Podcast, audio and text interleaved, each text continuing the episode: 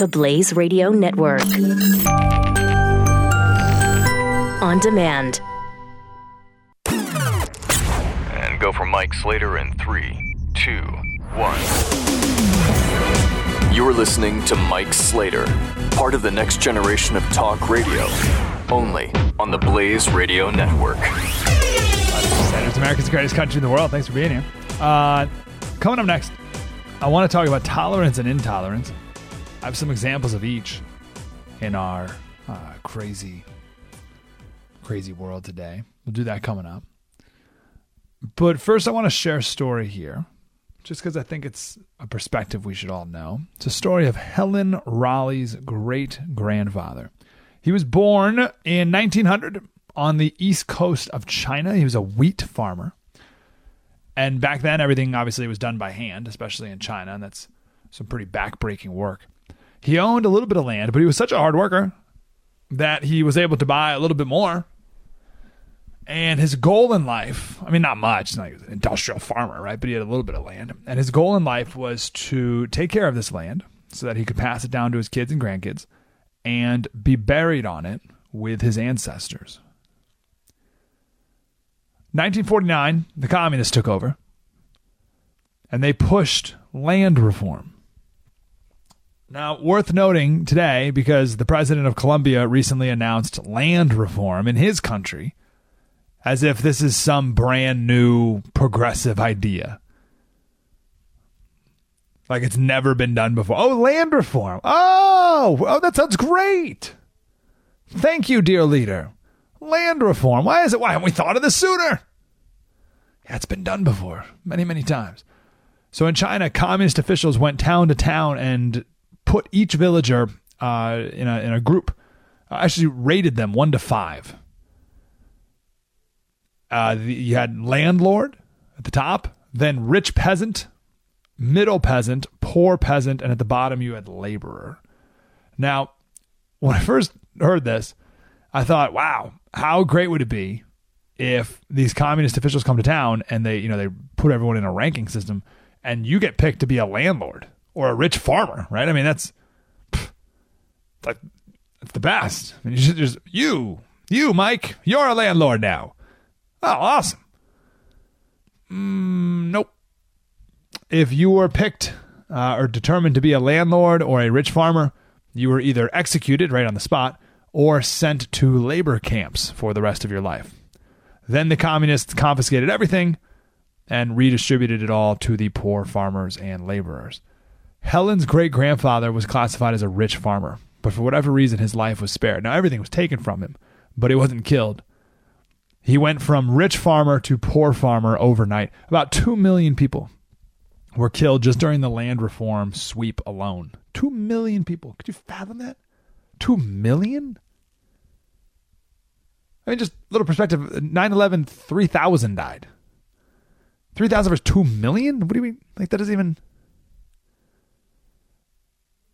Now, the poor farmers, pff, they, they, they hit the jackpot. But it was only three years later when they, the communists completely got rid of private property for everyone, and now the poor farmers had all their land and things taken from them, and everything was owned by the government. Lesson there, what the government gives, the government can take away. This was the beginning of the famine that then led to thirty to sixty million people dying, which is beyond all comprehension. sixty million people dying? Come on. So there's a lot of economic and political lessons here, obviously, uh, but that's not why I share it. I share this story because of the love that this man had for his family. So every morning, Helen's grandma, so this man's daughter, would make steamed buns for breakfast. And they were brown because they were made of whole wheat. That's what they grew. And whole wheat use use all of the grain, so nothing's lost in the process of making the flour. But in the bamboo steamer, amongst the brown buns, there were always two white buns. These were made from refined flour, and they were made just for great-grandpa. Only he could eat the white steamed buns. Why? Because they were easier to chew for the eighty-plus-year-old man. Now, the thing is, the white buns tasted much better than the brown ones, and everyone knew it. When Helen was eight years old, she said, "Grandma, why can't we all eat white buns?" And tears swelled up in Grandma's eyes. She didn't give an answer, just moved on. But that night, her cousin, Helen's cousin, told her that's because the refined flour is so much more expensive. They can't afford refined flour for everyone. And Helen thought, well, hold on. We are the farmers who grow the wheat. We, like, we grow. What do you mean? And that's when she learned that what they grew, what they made, what they created, what they poured their lives into, what they poured their sweat and labor into, wasn't theirs. Not in a communist system. But here's the deal with Great Grandpa. He didn't like the special treatment, and he didn't like to do that. He didn't like to eat these white buns in front of his great grandkids. So when Grandma turned around, he would sneak some pieces of the white bun to Helen and her cousins under the table. Made them happy, and that made him happy. So even after a life of the government taking everything from him, everything he owned, everything he worked for for his entire life, and at this old age where he was given just one small advantage by, by his family, he couldn't accept it. He was always giving, always putting others first. Great Grandpa passed away. Do you remember the uh, his final wish? To be buried with his ancestors on his land. Now, it obviously wasn't his land anymore. But worse than that, the communists would not let people be buried in ancestral graves anymore. All the land belonged to the government. They ran the show, and they had public burial grounds. So he had to be buried there where there was no connection to the land. And to make it even worse, where his family was buried, it's been plowed over and was now farmland, and he didn't even know where his family was buried anymore. You know, he kind of knew. It was like over there somewhere, but his final wish was never granted. Slater, why are you sharing this super downer story? Um, I think there's a big difference between conservatives and progressives. I think progressives either ignore the history of big government, or they see it, but they say, oh, that can never happen here. I think conservatives see the history of an all-powerful, all-giving, all-providing, all-loving government and say, ooh, Uh, the government that has the power to give today has the power to take away tomorrow. So no thank you.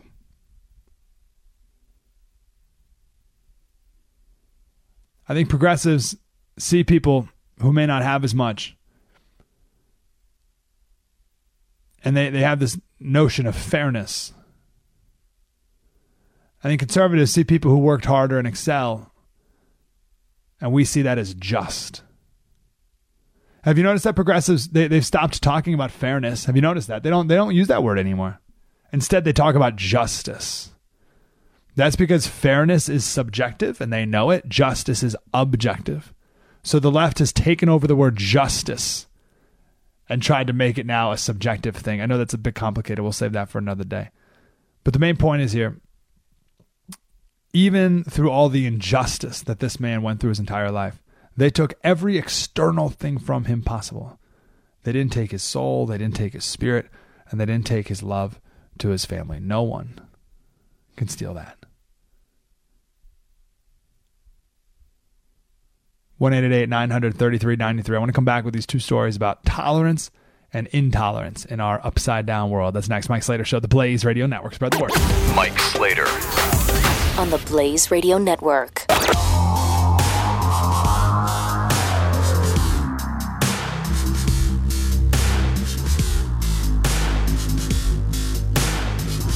Individuals and businesses with tax problems, listen carefully. If you owe over ten thousand dollars in back taxes or have unfiled tax returns, we can help you take back control. The I R S is the largest and most aggressive collection agency in the world, and they can seize your bank account, garnish your paycheck, close your business, and file criminal charges. Take control of your tax problems now by calling the experts at Tax Mediation Services at eight hundred six hundred eighty-one ninety-two. That's eight hundred six hundred eighty-one ninety-two. eight hundred six hundred eighty-one ninety-two.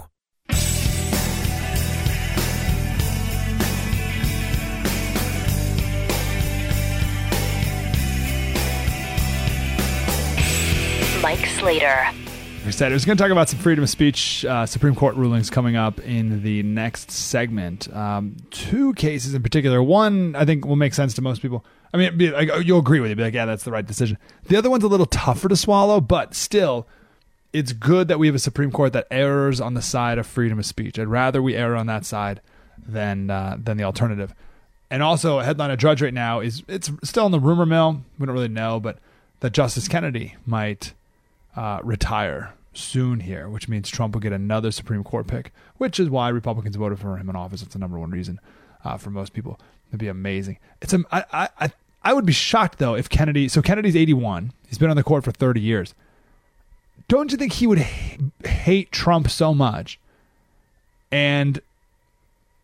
hate who Trump would put on the court so badly that he would just do his darndest to stay in there for the next three and a half years, hoping a liberal, you know, a progressive wins the next one, right? Wouldn't you think they'd stay in there as long as they could? I guess not. So we'll see, but obviously he hasn't announced anything yet. Uh, so I want to talk about tolerance and intolerance, just so you can see how upside down our culture is today. Let's start with intolerance. So there's a guy, his name's Steve. He owns an organic apple farm in Charlotte, Michigan, and they host weddings at this farm. And last year, he wrote on his Facebook page that he is Catholic, and he believes that marriage is between a man and a woman, and that on his private property, he will not host weddings that are inconsistent with his faith.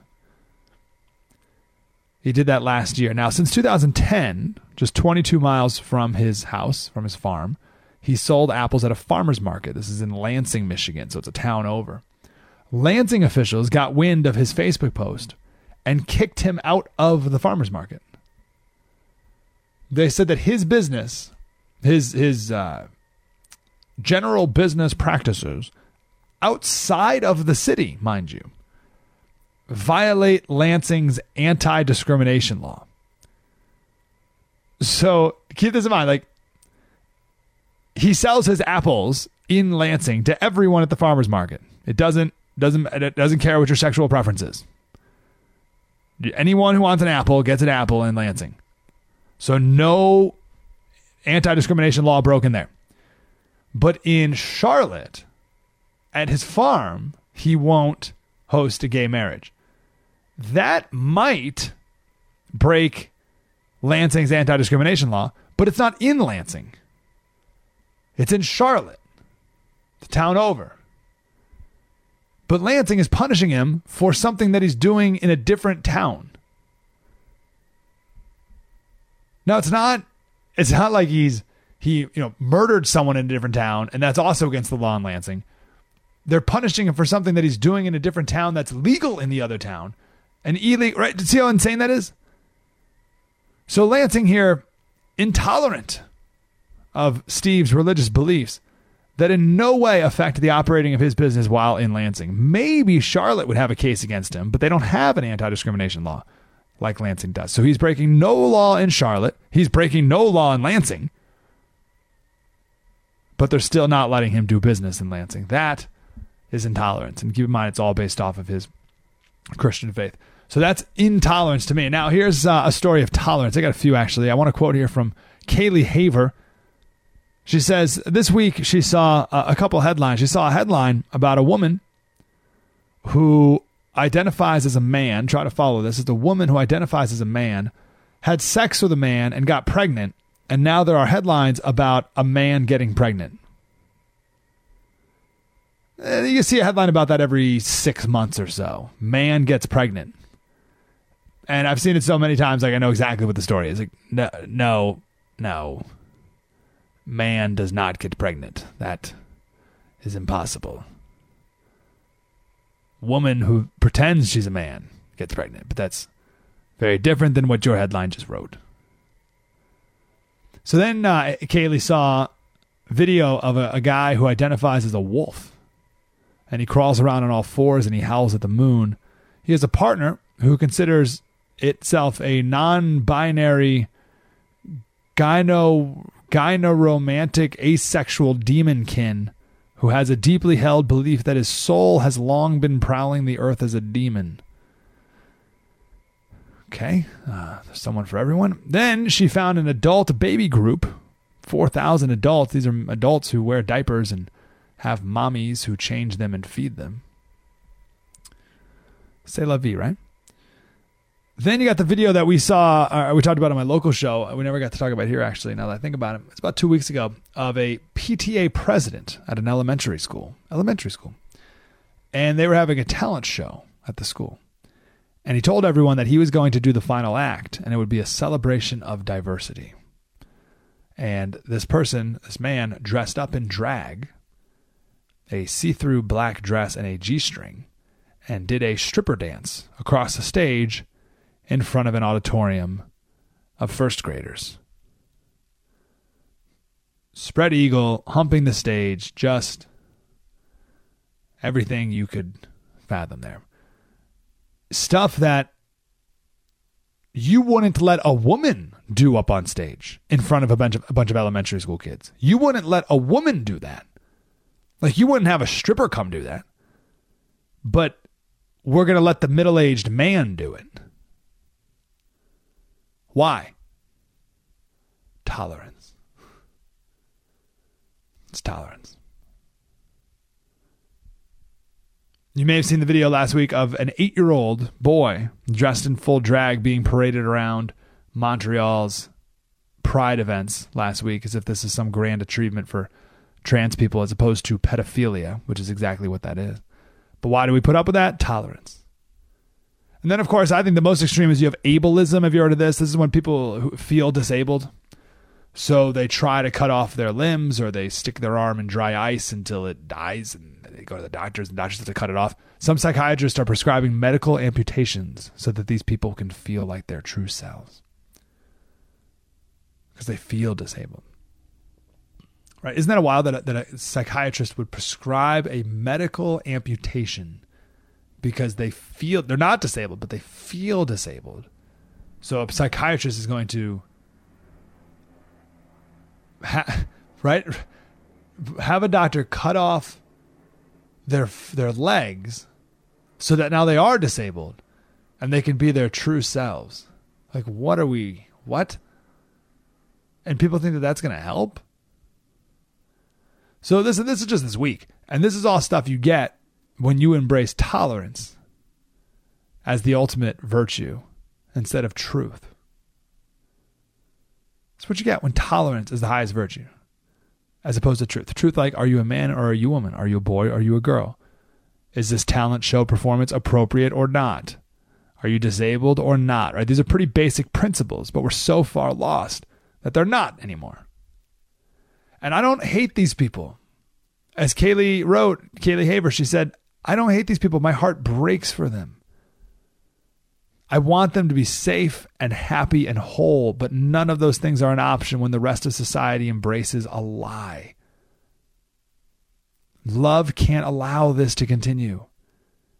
And again, it's so sad that we live in a society where tolerance, it really results in and people getting hurt, right? I mean, in the name of tolerance, look at all these things that are happening right now. That's done in tolerance, but intolerance makes it so that the government won't let a Catholic guy sell his apples at a farmer's market, right? Like, is that, even though the guy is not breaking any laws, he's the intolerant. We're going to be intolerant to him. We're gonna, he, oh, he, oh, he can't sell apples here. But we're going to let the P T A president basically just flash the kids at the school because of tolerance? Get this straight. Like, you have to get it straight. You have to show the way here. Just to go back to the, the P T A example, because I think that's so flagrant and blatant. If you're in that audience, like, you have to, you really, as a parent, you have to think about stuff like this because it's going to happen. What are you going to do? What would you do? And you got to be prepared for it, because if you're not, then you're just going to be stunned, because that's a stunning thing. You'd be like, what is happening here? And then you look around and you'd be like, is anyone else seeing this?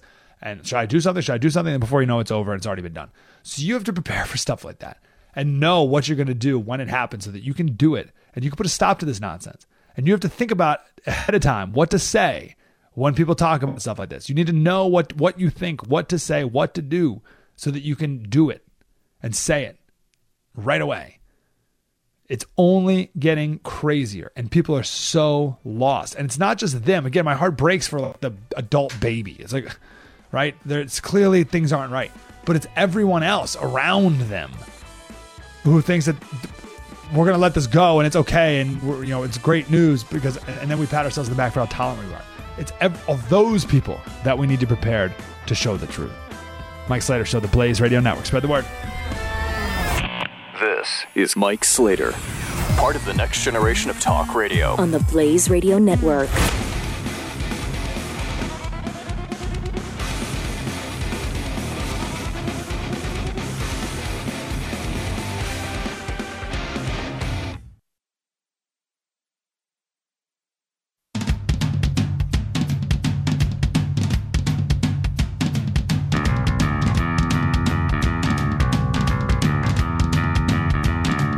Mike Slater on the Blaze Radio Network. Slater Crusaders. All right, let's get to this. So, um, earlier we talked about the line that you may have said before. I've said it before.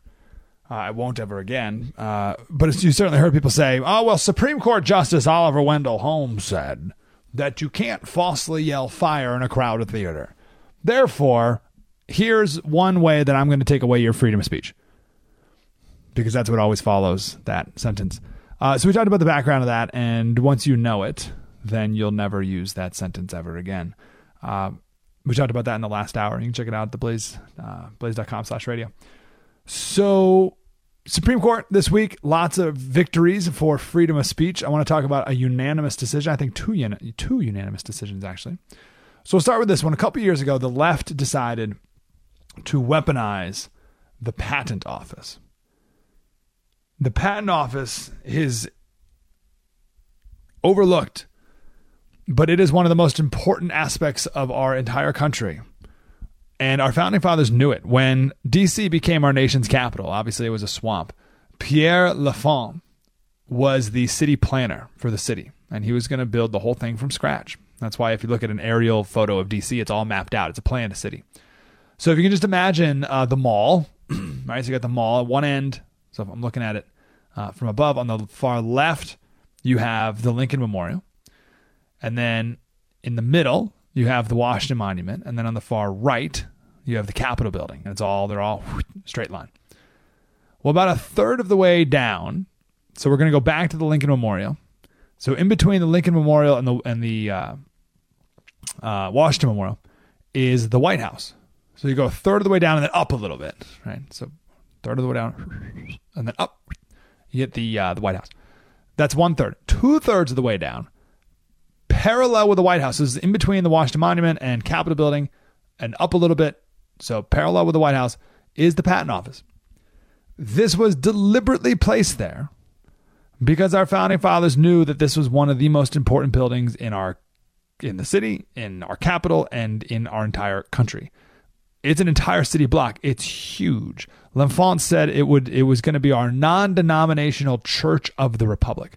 This is where all the inventions of America would be protected by the U S government so that people can be free to invent and then profit off of their invention. This is the key. It still is the key to our prosperity, right? We are a nation of laws. We are a capitalist nation, and the government is there to protect the individual and the fruit of your mind and your labor. That is the patent office. It is incredibly important. I, ca- I can't express it enough. Like, th- okay, to, to prove it, think about what life would be like if, you, if there was no patent office. It would be impossible. Like, nothing would ever get done because you would invent something and then your neighbor would just steal it. And it wouldn't take long before people just stop doing anything because someone else will steal it and profit from it. We need to have a strong patent office. And by strong, I mean within its proper confines. But recently, it's been weaponized. Now, when Congress could not stop the Washington Redskins football team from changing their name, the patent office created what they call the disparagement clause, which says that they will not copyright anything that's disparaging to a group of people. So when they did this, they took away all protections of the Redskins company. It's, it's a business. So people could steal their logo and make money off it. They could steal the name Washington Redskins and make hats and stuff, and then the Washington Redskins wouldn't profit and it would destroy the business. That was the plan. This is a blatant violation of the purpose and mission of the Patent Office. It's been weaponized. The, the foundational pillar of our economy is a patent office. And the fact that it was weaponized is shameful.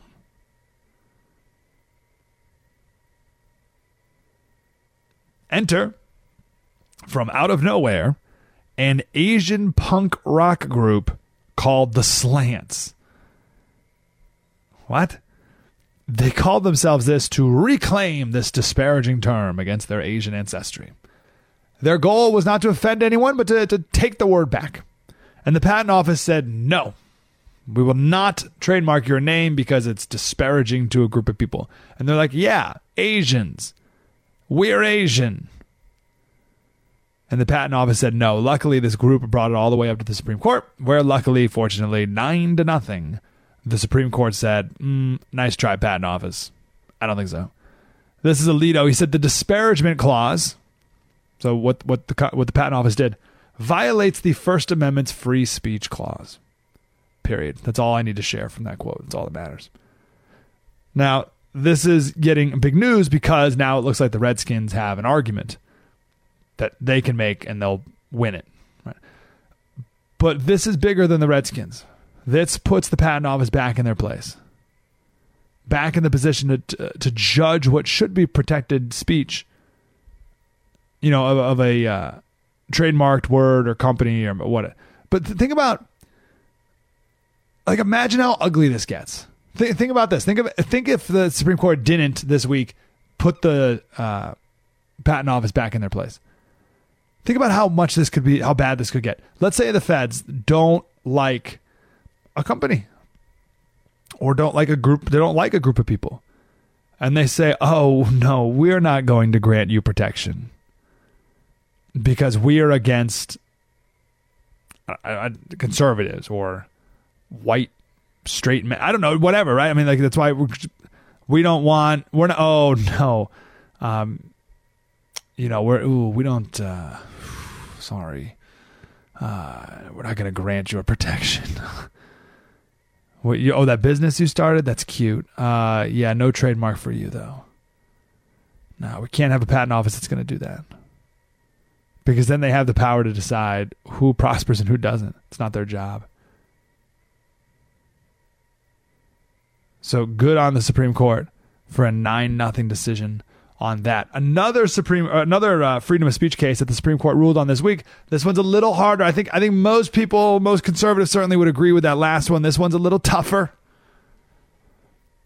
But in two thousand two, here's the quick backstory. two thousand two, a twenty-one-year-old had sex with a thirteen-year-old, thirteen-year-old girl. He was convicted as a sex offender.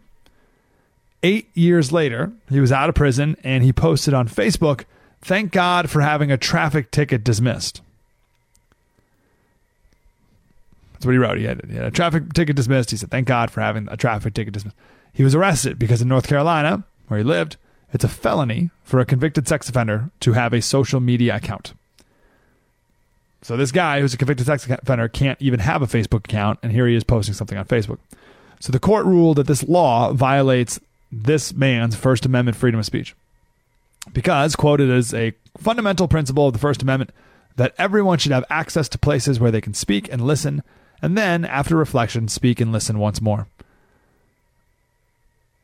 Now, obviously, this law was put in place because a lot of sex offenders use, obviously, social media to lure people, lure underage kids. So they said, well, you just can't have them have an account anymore. But as one justice said, uh, with one broad stroke, this law bars access to what many, to what for many are the principal sources for knowing current events, checking ads for employment, speaking and listening in the modern public square, and otherwise exploring vast realms of human thought and knowledge. In sum, to foreclose access to social media altogether is to prevent the user from engaging in the legitimate exercise of First Amendment rights. Now, this one's a little harder because it's hard to have any, obviously any pity or anything for a sex offender, right? And I think we all agree that a twenty-one-year-old having sex with a thirteen-year-old, I don't know why that guy was out of prison after eight years. I'm for much worse, harsher punishments for perverts who do that. Right? To the, I'm, I'm for I'm for such a harsh punishment that a social media account would be the least of their worries. Regardless, the point is, we have a Supreme Court that, even if you disagree with this ruling, errs on the on the side of freedom of speech. And even in tough stories, tough situations like this one, they will side with freedom of speech. And that is a good thing, because nowhere else around the world do they have freedom of speech. Certainly not like we have here in America. Just a couple months ago, and I share this not because it's the most egregious, but because it's the most recent. I think in January, a Finland, a, a politician from Finland, a congressman, a congressman, the, the equivalent, a parliament member in Finland, was fined one thousand dollars for putting, so, oh, for writing, uh, someone wrote something and on Facebook, and he commented that not all Muslims are terrorists, but all, all, not all Muslims are terrorists, but all terrorists are Muslims. That's what he put on Facebook, on Facebook, and he was fined one thousand dollars by the government because it was uh, inciting hatred against uh, Muslims. That's all he wrote. Okay, so they don't have freedom of speech. Western countries don't have freedom of speech. America still does, even when it's hard. Especially when it's hard. one eight eight eight nine hundred thirty-three ninety-three. I want to share one story of somewhere in America where there's no such thing as freedom of speech. We'll do that next. Mike Slater Show, The Blaze Radio Network. Spread the word. This is Mike Slater on The Blaze Radio Network.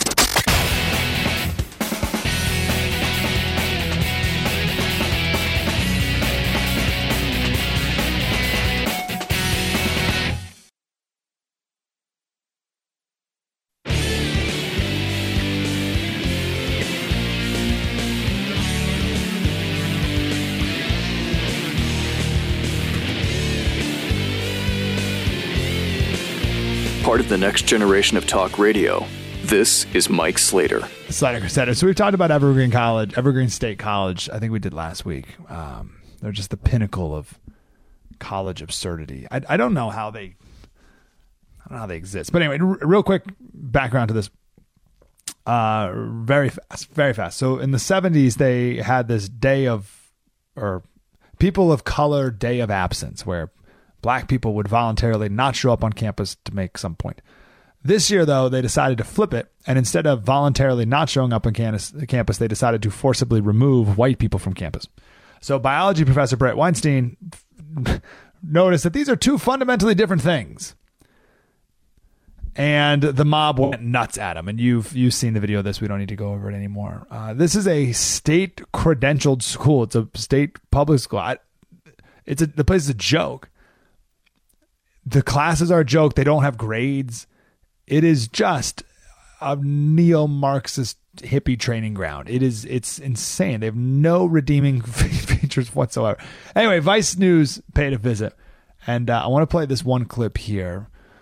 Uh, it's, it's pretty good YouTube video. It's like ten minutes long. Just search Vox News, Evergreen State College. It'll give you a pretty good idea of what's going on. There's one student there in particular who they interview, and, and she's not in an emotional state. She's just sitting down, having a reasoned argument, talking about how uh, we need to fire Brett Weinstein because he is a cisgendered white male who blah, blah, blah, blah, blah, blah, blah, blah, blah, blah, blah. I mean, it's like, wow, you are, you don't even know. You are just so brainwashed. Anyway, I want to play this because this is the president of Evergreen State College, who was held hostage by students at one point, had to ask them permission to go to the bathroom, where he was escorted, and then returned back to the hostage room when he was done.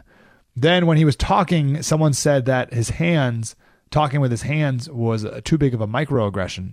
So for the rest of the day, he talked with his hands behind his back. So that's this gentleman right here. Here is George Bridges being interviewed in this Vox documentary. There is this issue of what I can say and what I can't say, and who's going to dismiss me or demean me for saying it. And that is new in the American uh, American discourse. A student told me uh, that you're a white supremacist. Um, I'm assuming that students have said lots of things about me. I don't believe I am. I'm a white person. You don't believe you are, but you accept that you might be. No. Well, it depends on what you mean by a white supremacist. What does that mean? I'm a white person with a, in a position of privilege. Okay. I guess that's part of the confusion for me, is the precision of language seems to be lost in a lot. Isn't that insane? Isn't that an insane interaction? Unbelievable. So so here, let, let, let's flip it around. Uh, Slater, uh, some people say that you are a white supremacist. Are you? No. See, that's that's how that should go down. Or, or listen, if you want, say no, and whoever said that is wrong. Could not be more wrong in every way. But they're just trying to get attention to themselves. So I'm not really going to waste my time proving I'm not a white supremacist. They can come here and prove that I am. They can't, but they can try. It's impossible, but sure, give it a whirl. As opposed to what the president said, which is, am I a white supremacist? Hmm. I don't believe I am. What? He is infected to his core with the lie that the truth is relative. And this is what they teach in progressives. This is what they teach in colleges, that the truth is relative, that there is no such thing as truth, and it's all relative. He's so infected with that disease that he can't even objectively say he's not a white supremacist. Why can't he say it? Well, because someone else said he is, and all truth is relative. So I may not think I am, but that doesn't matter. And I might not be, but that doesn't matter, because someone else thinks I am, and all truth is relative. So if they think I am, that's their truth. So geez, maybe I am. Who am I to really say anyway? See how that works? See how sick that is? See the problem with that? This right, that example right there is the ultimate there's no such thing as truth example I've ever seen. The man can't even say he's not a white supremacist because he doesn't want to offend someone else's precious opinion. Isn't that amazing? That's that's where this leads. If you believe that all truth is relative. Incredible. Well, the guy gets three hundred thousand dollars a year, so what does he really care anyway? one eight eight eight nine hundred thirty-three ninety-three. Slater Radio on Twitter. Mike Slater Show. The Blaze Radio Network. Spread the word. You're listening to Mike Slater, part of the next generation of talk radio.